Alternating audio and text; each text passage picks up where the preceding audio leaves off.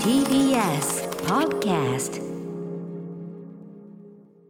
はい月曜日になりました。熊崎くんよろしくお願いいたします。よろしくお願いいたします歌村さん。熊崎くん昨日ではございますがお誕生日改めましておめでとうございます。ありがとうございます。31歳とねということとになりまして。あのリスナーの方からこんなメールもいただいておりまして。あ本当ですか？えーラジオネーム野暮天な連中さん、えー皆さんこんばんは。どうもこんばんは、えー昨日7月19日はくるクマスの誕生日。おめでとうございます。ありがとうございます。えー今日20日は僕も誕生日なので勝手に親近感を持って応援しています。あおめでとうございます。グラビア実況に加え最近は韓国ドラマミニ四駆ジターリングとますますますます成長していくクマスね、えー音楽興味ないいじりをされていた頃が嘘のようですというね、えーたまには隙のあるところを見せつつこれからも頑張ってくださいという応援メールでございました。ありがとうございます、うん。韓国ドラマミニ四駆その後ジターリング来ましか韓国ドラマミニ四駆ジターリング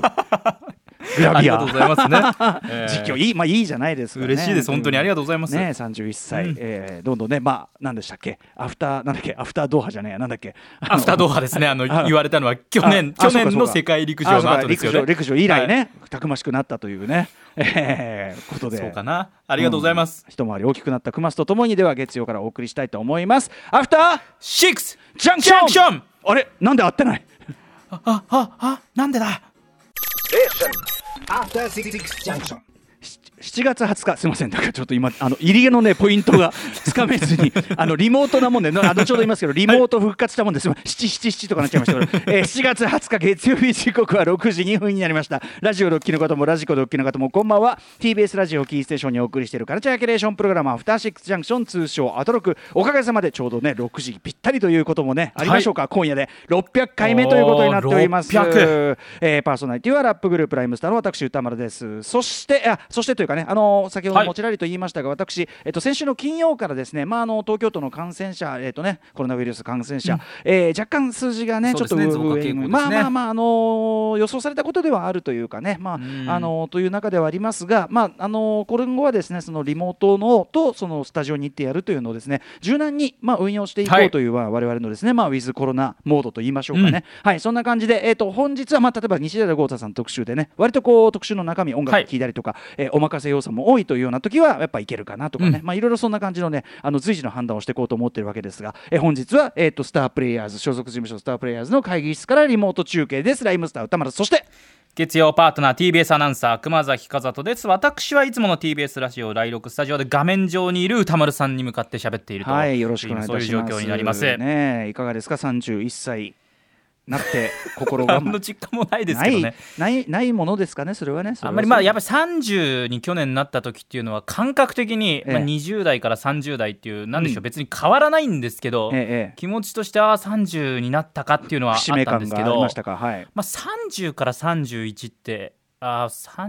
31にもなったかっていうぐらいで。でもさお子さんは生まれたのっていつでしたっけ？うわーえっ、と12月なので今7か月だからぐらいですね。そういう意味ではだからほら30歳のクマスと31歳のクマスには大きな違いがあるわけですよ。まあ子供がいるいないの違いはありますね確かにうん、いね、やそれはだってねすごくこう人間のなんていうのかな人生の中ではいすごく大きなねさらにこう変化と言いましょうかね、まあそうですねそうですね。そのたくましみってのもやっぱありますよねこれはね。うんまあ子供が生まれてやっぱりまたちょっと一段とたくましくなっちゃった感はねまあね出ちゃうっていうのはこれ。やっぱりお子さんが生まれたりなんかするとやっぱりミニ四駆ジターリングこういったものが得意になっていく、いそういう傾や別にその向たくましさをね出してるつもりはないんですけどもしかしたらこれラジオ越しににじみ出ちゃってるのかなっていうところはね。ねえありがとういやおめでとうございます。ありがとうございます先週いただいたあの歌丸さんにええ誕生日プレゼント誕生日プレゼントはい。あのポール・スミスのサイクリングスクラップそうなんです。ポール・スミスさんがはいねもともとなんかサイクリング選手をねあの、はい。志されていたということで、まあ、ポール・スミスさんのなんかサイクリングスクラップというね、はい。めちゃめちゃイケてる。イケてる本でもう飾っておくだけでもおしゃれです飾しって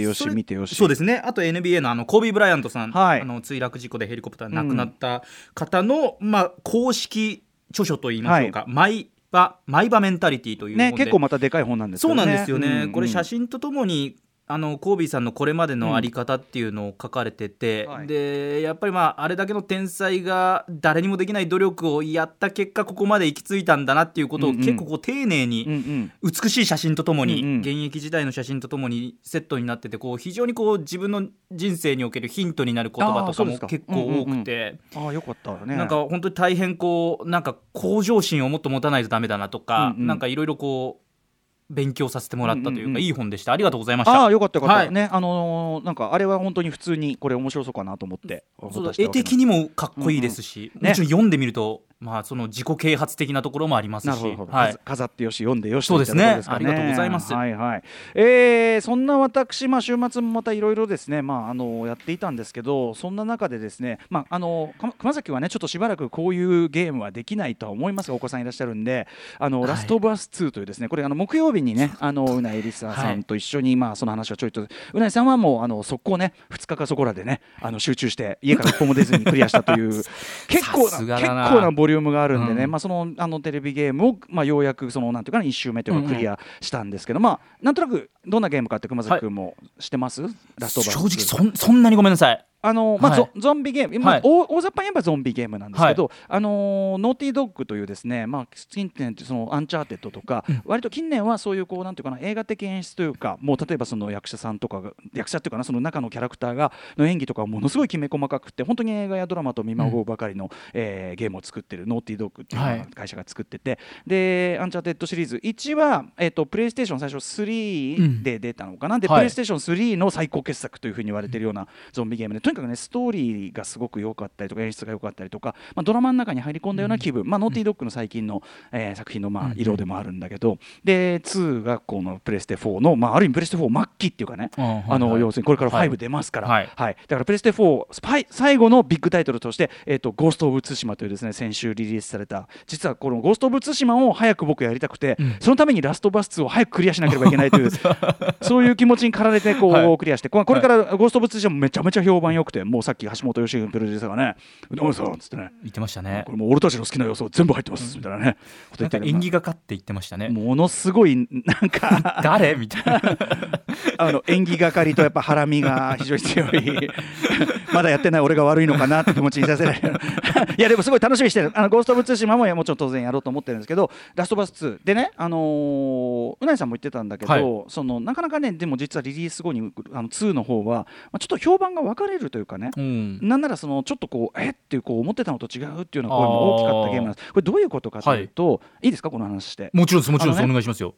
あのストーリーがすごく面白いって言ったじゃないですか。はい。で、あのー一作目はエリーとジョエルっていうジョエルっておじさんとエリーという少女が。でそのエリーという少女はそのゾンビウイルスがこうねこう感染を拡大していく中ではい。彼女は実はそれの抗体を持っているっぽいと、うんだから彼女のからそのワクチンが作れるかもしれないということで、まあ、彼女が希望であるということで、彼女をけんとあるその研究所に、えー運んでいくまでもアメリカ横断の話なんですよね。で、まあ、運んだはいいんだけどというところまでが1の話なんだけど、で 2, 2もそのねそのジョエルとエリーというのが一応まあ主人公キャラとして出てくるわけです。はいなんだけど、えっと、要はですねあの今回はその主人公前の1で出てきた主人公キャラクター以外にどうやら彼らと決定的に対立する立場にいるらしい女性のプレイヤーキャラクターがもう一人出てくるアビーというキャラクターが出てくる。で、えーとまあ、結果としてそのこっちのね要するに遊んでいる側プレイ僕らがプレイする側はそのエリーという、まあ、1作目の主人公の女の子とそれと完全にこれ途中のストーリーでも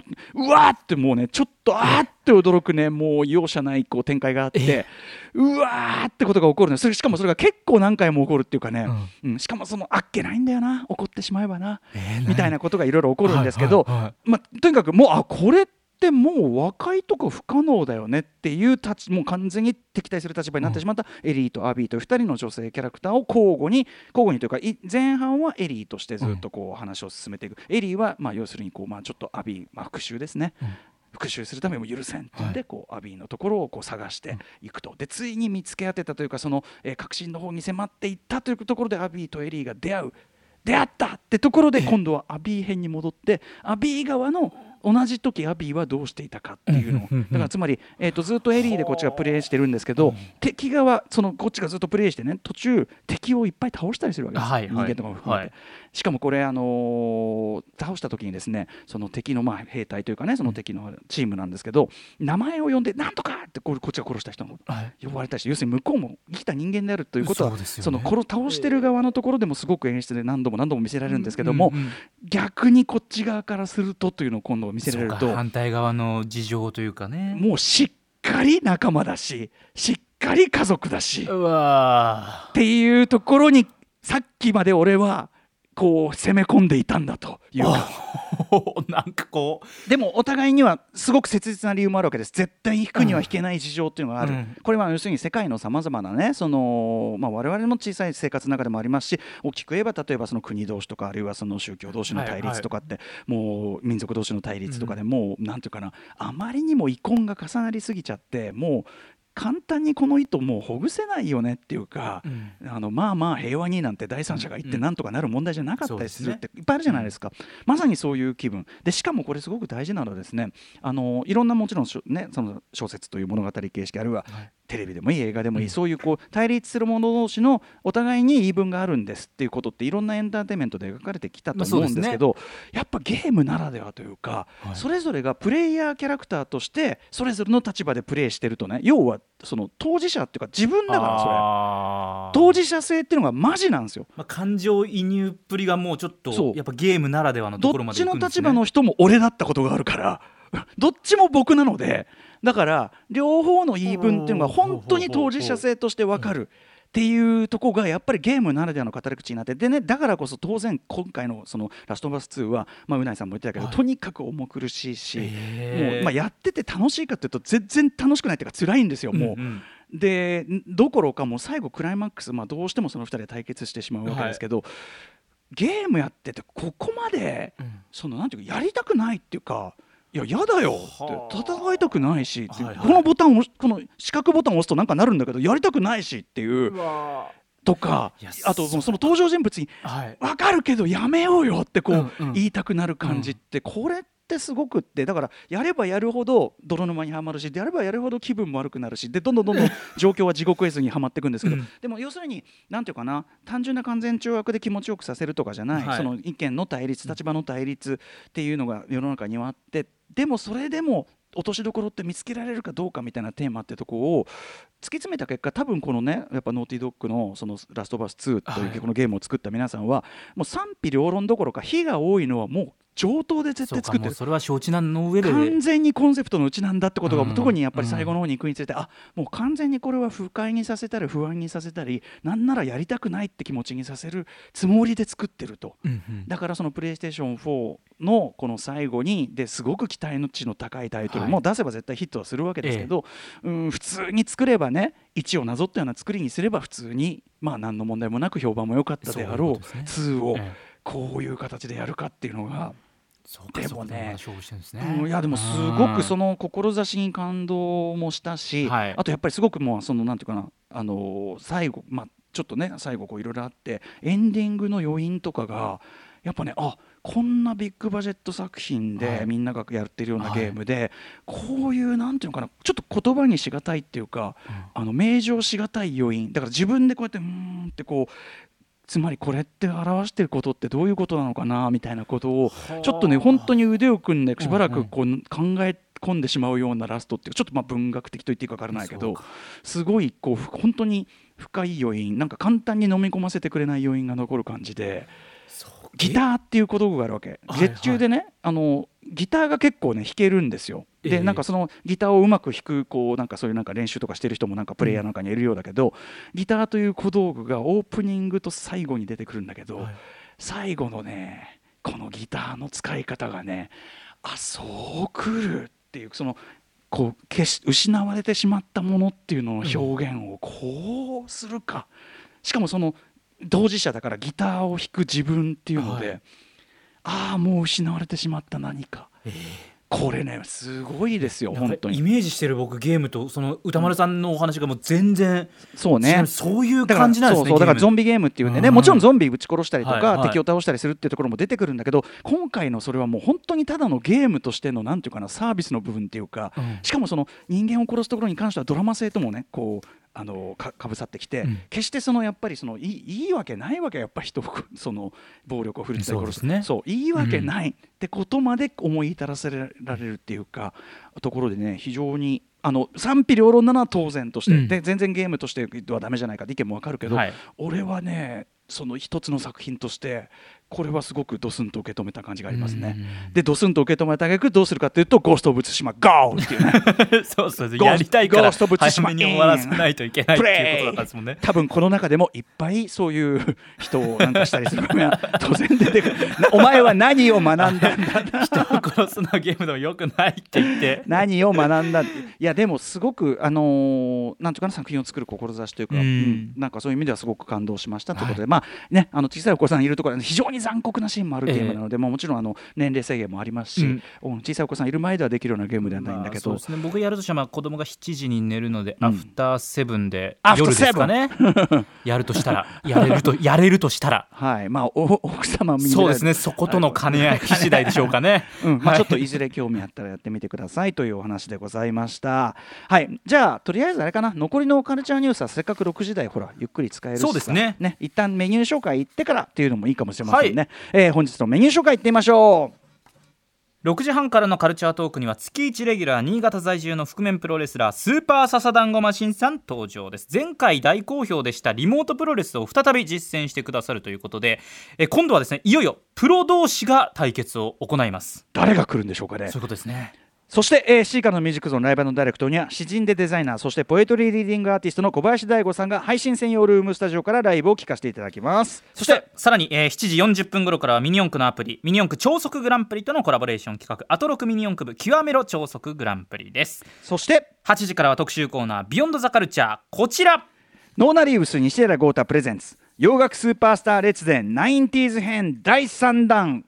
ベック特集ノーナ・リーヴス西寺郷太さんによる月一ポップミュージック史解説企画。この春から時代を90年代に移行してレニー・クラビッツジャミロクワイと来ましたまだまだ90年代ね綺羅星のごとしスターたちいっぱいいますけども。第3弾何しようかなってきたらこう来たか。ベックでございます。え1993年今後ろに流れてますね。ルーザー。えーフォーキーなバックトラックに自虐的なラップを乗せた12インチシングルルーザーでデビュー。えヒップホップとグランジ以降のロック。だからつまり90年代を象徴する2大ジャンルの統合系と言いましょうかね、えー90年代を代表するアーティストとなったベックの功績や魅力について西寺豪太さんが解説してくれます。番組では感想やリアクションなどリアルタイムでお待ちしています。アドレスは歌丸アットマーク TBS.CO.JP 歌丸アットマーク TBS.CO.JP まで読まれた方全員に番組ステッカーを差し上げます。それではアフターシックスジャンクション行ってみよう。After Six Junction.